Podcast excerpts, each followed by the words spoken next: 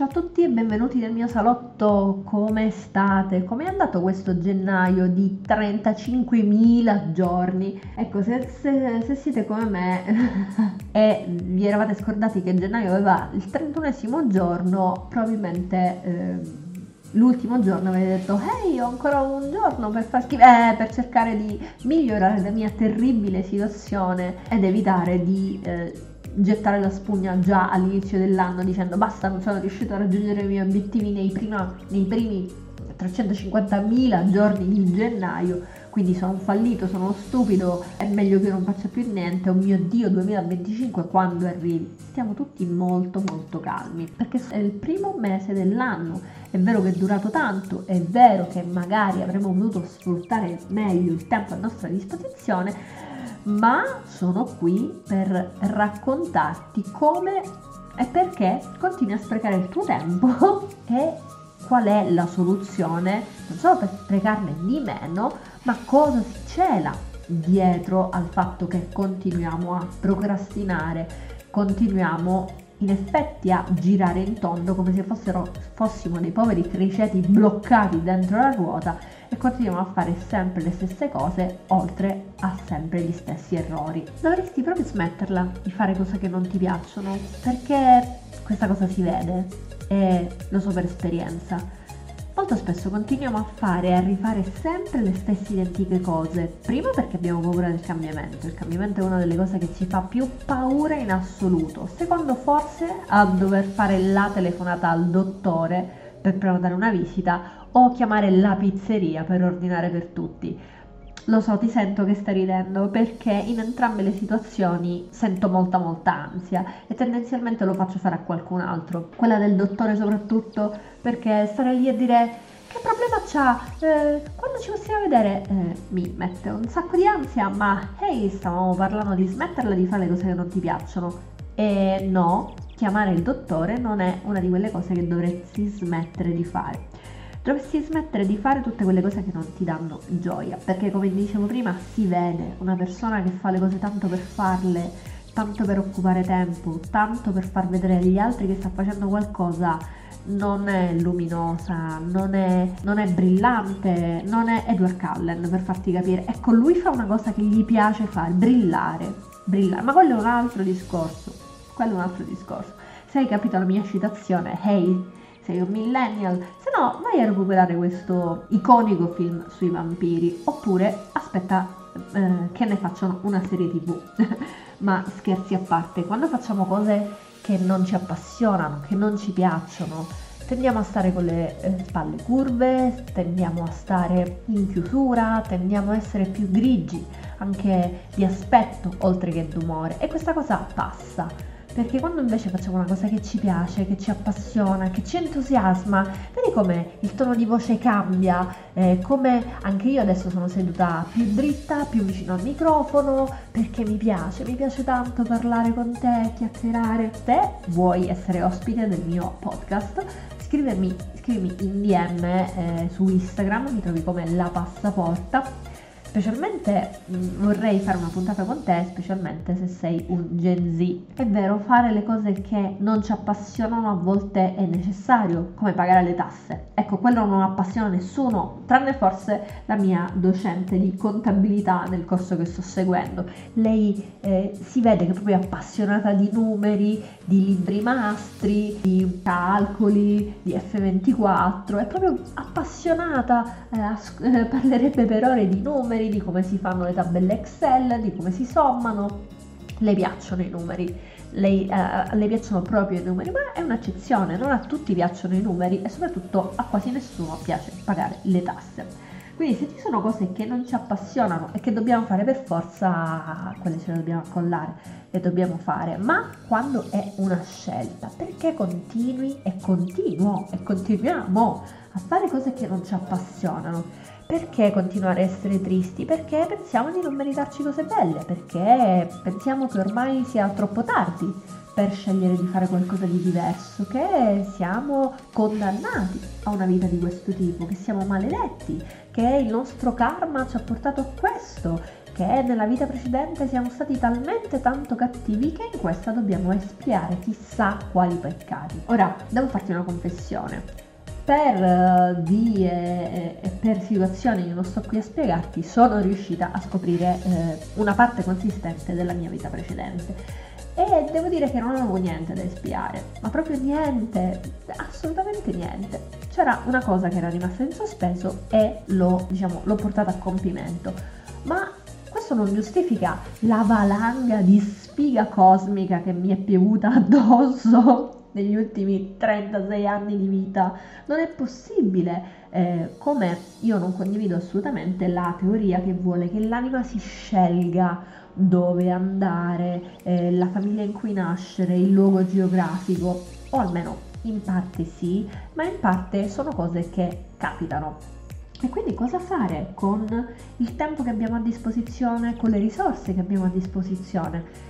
Sicuramente non darà colpa al karma perché magari sarà lì l'universo a guardarci e dice oh hai fatto, stai facendo tutto da solo. Io, io non c'entro niente. Cioè che tu abbia avuto una vita precedente bellissima o che tu sia stata una persona terribile questo incide relativamente.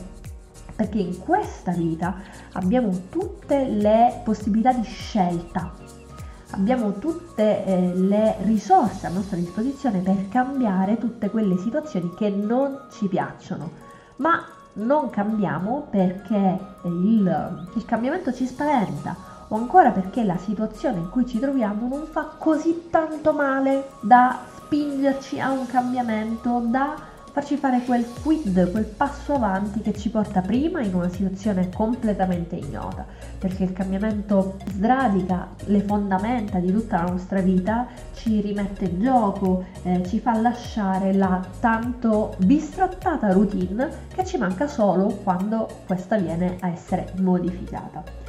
Ma perché è importante cambiare? Perché se no finiamo come la povera rana. Te ne avrò parlato in altre circostanze la povera rana bollita, che proprio perché il calore della pentola dentro cui si trovava non aumentava di botto, lei pian piano si adagiava. C'era un po' di, cal- di calore in più e vabbè, ma non fa così tanto male da farmi saltare fuori dalla pentola. Calore un po' più alto, ma non fa così tanto caldo, fa caldo, ma non così tanto caldo.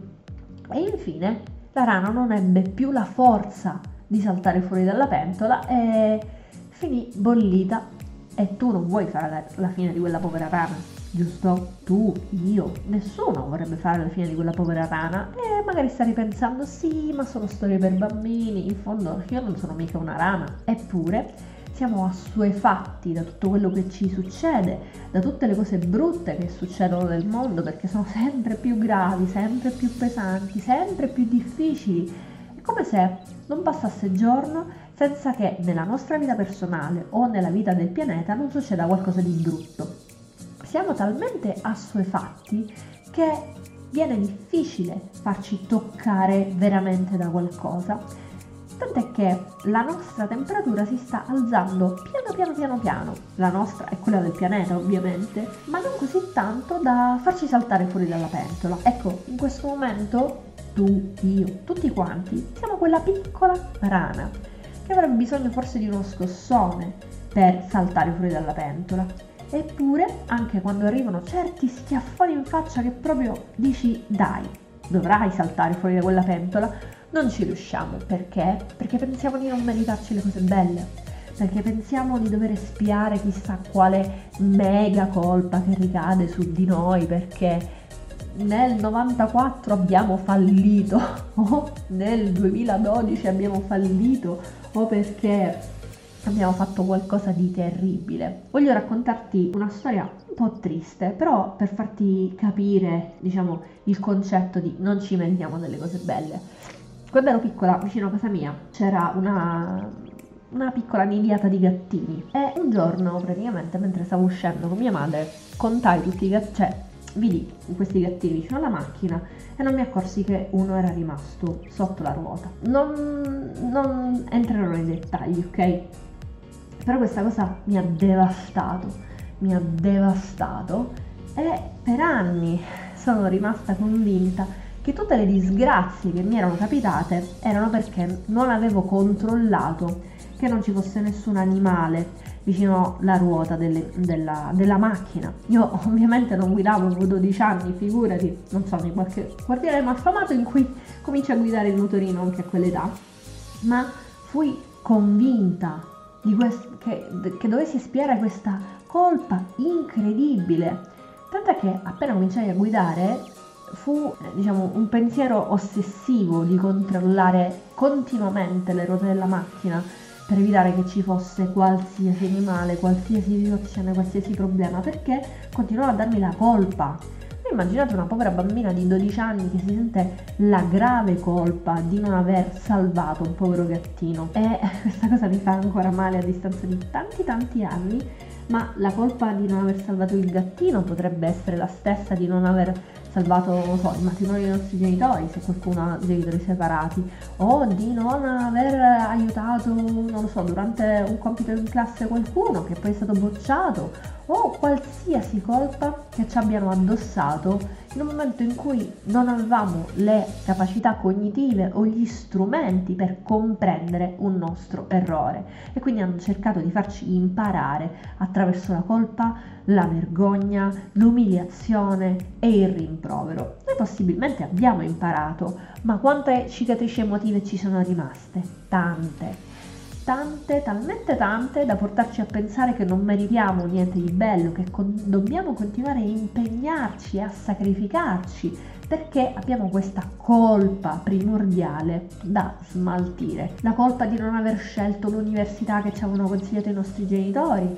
la colpa di essere rimasti troppo a lungo in una eh, relazione tossica, in una relazione eh, anche amicale che in realtà ci faceva solo male la colpa di eh, non esserci accorti prima di qualcosa, di aver continuato a perdere tempo dietro a progetti e situazioni che poi in realtà si sono rivelati essere fallimentari. Quello che voglio dirti è che qualsiasi scelta tu abbia fatto nel momento in cui l'hai fatta eh, era la cosa migliore che potessi fare con ciò che avevi a disposizione, con le risorse che avevi a disposizione, con le conoscenze che avevi a disposizione in quel momento.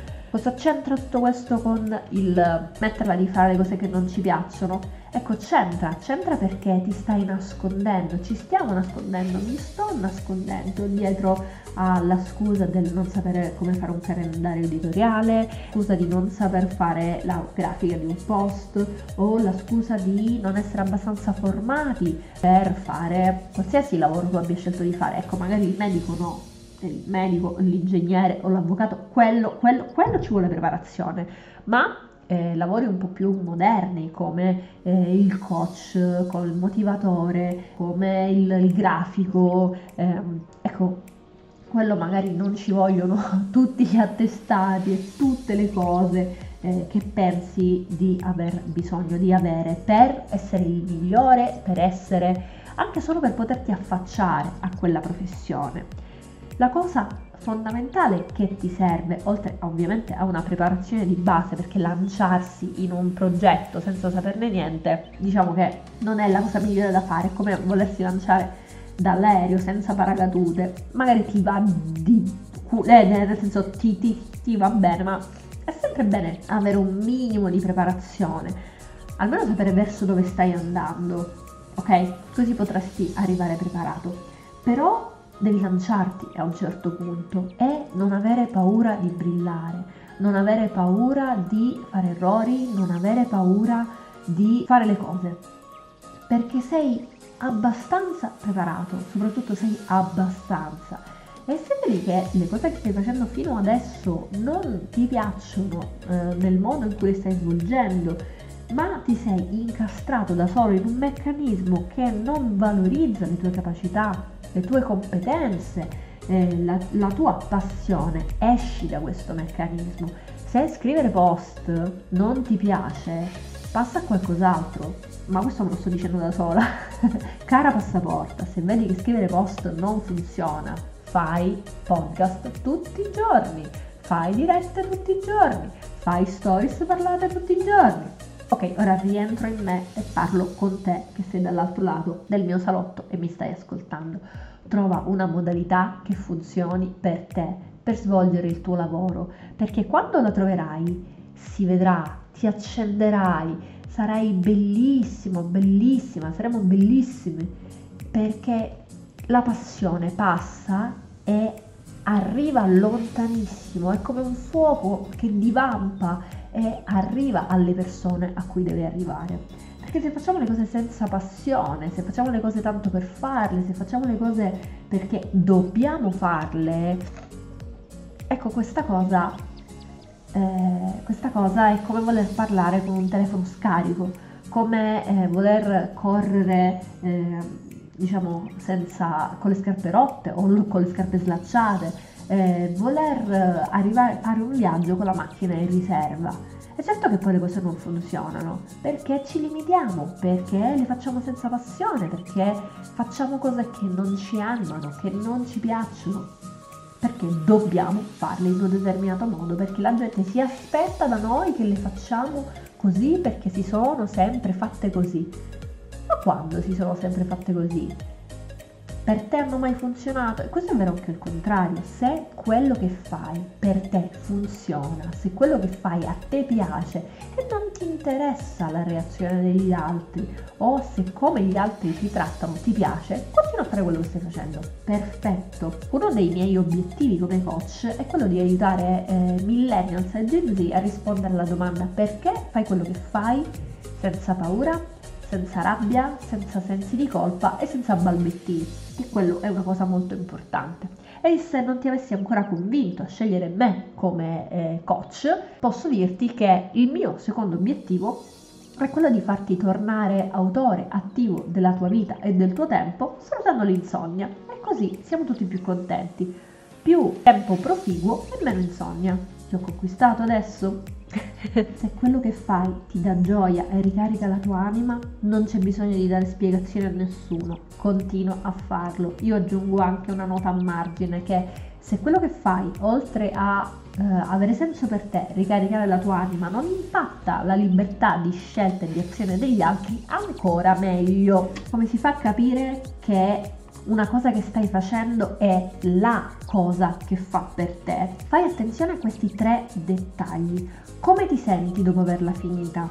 Stanco, sì, ma ricaricato o svuotato? Come si comporta il tuo corpo? Sei chiuso con le spalle ricurve, con un oggetto tra te e l'altra persona come barriera, anche semplicemente le mani, eh, continui a guardare in basso, cerchi qualcosa per occupare meno spazio possibile o il tuo linguaggio del corpo sta dicendo che sei eh, aperto all'ascolto, occupi tutto lo spazio disponibile, eh, ti muovi attraverso lo spazio che ti circonda. Numero 3, e questo, eh, a questo ti può rispondere eh, per rispondere a questa cosa fatti aiutare da qualcun altro.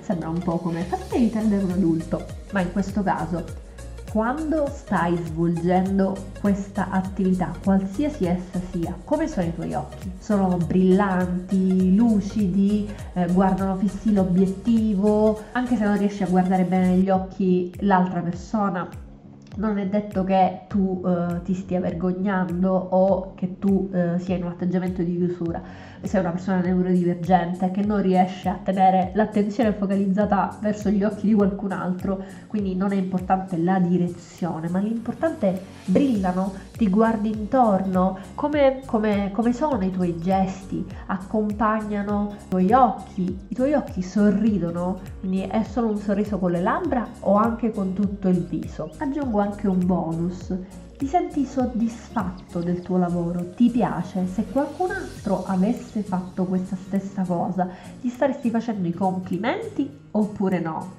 Poi sul mondo dei feedback, dei complimenti un mondo si apre proprio. Fatemi sapere se siete, eh, sareste interessati a sapere come si fa un feedback che sia, non dico positivo, ma utile.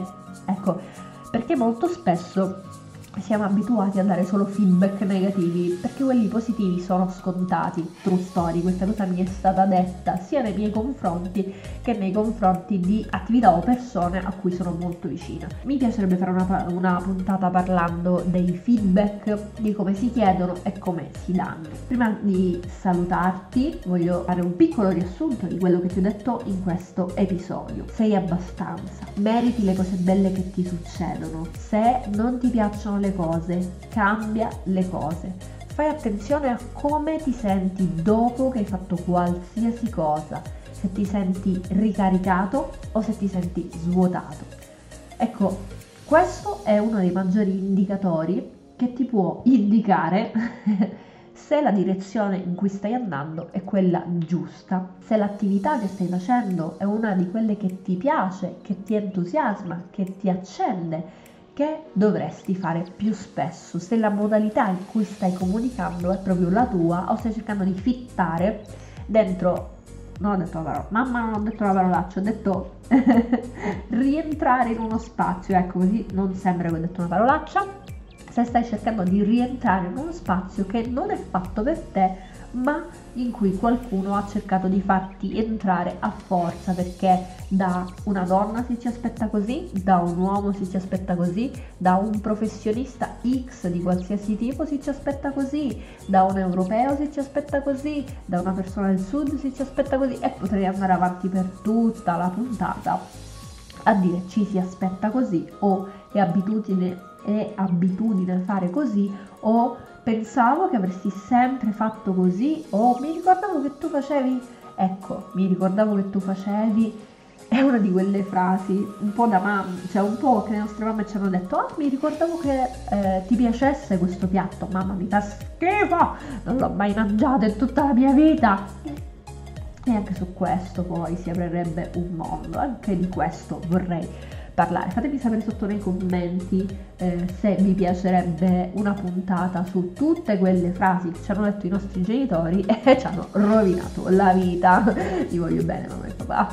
Se prima o poi ascolterete questa puntata sappiate che vi voglio bene, ma molte delle, vros- delle vostre frasi non hanno fatto altro che alimentare la mia ansia il mio senso di inadeguatezza. Ma ehi! Hey!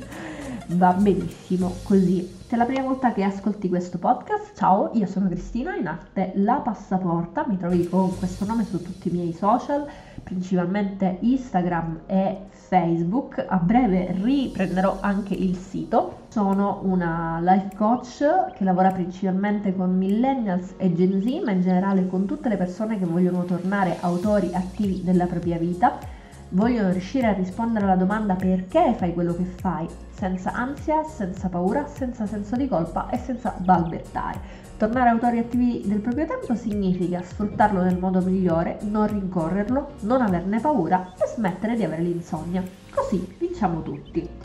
Ti invito quindi a, a, seguirmi su Instagram, che è uno dei miei canali, è il mio canale principale. Ti invito anche a recuperare le altre puntate del podcast, le trovi su tutte le piattaforme principali di streaming. Cerco di pubblicare almeno una volta alla settimana, ma spero di passare a di più.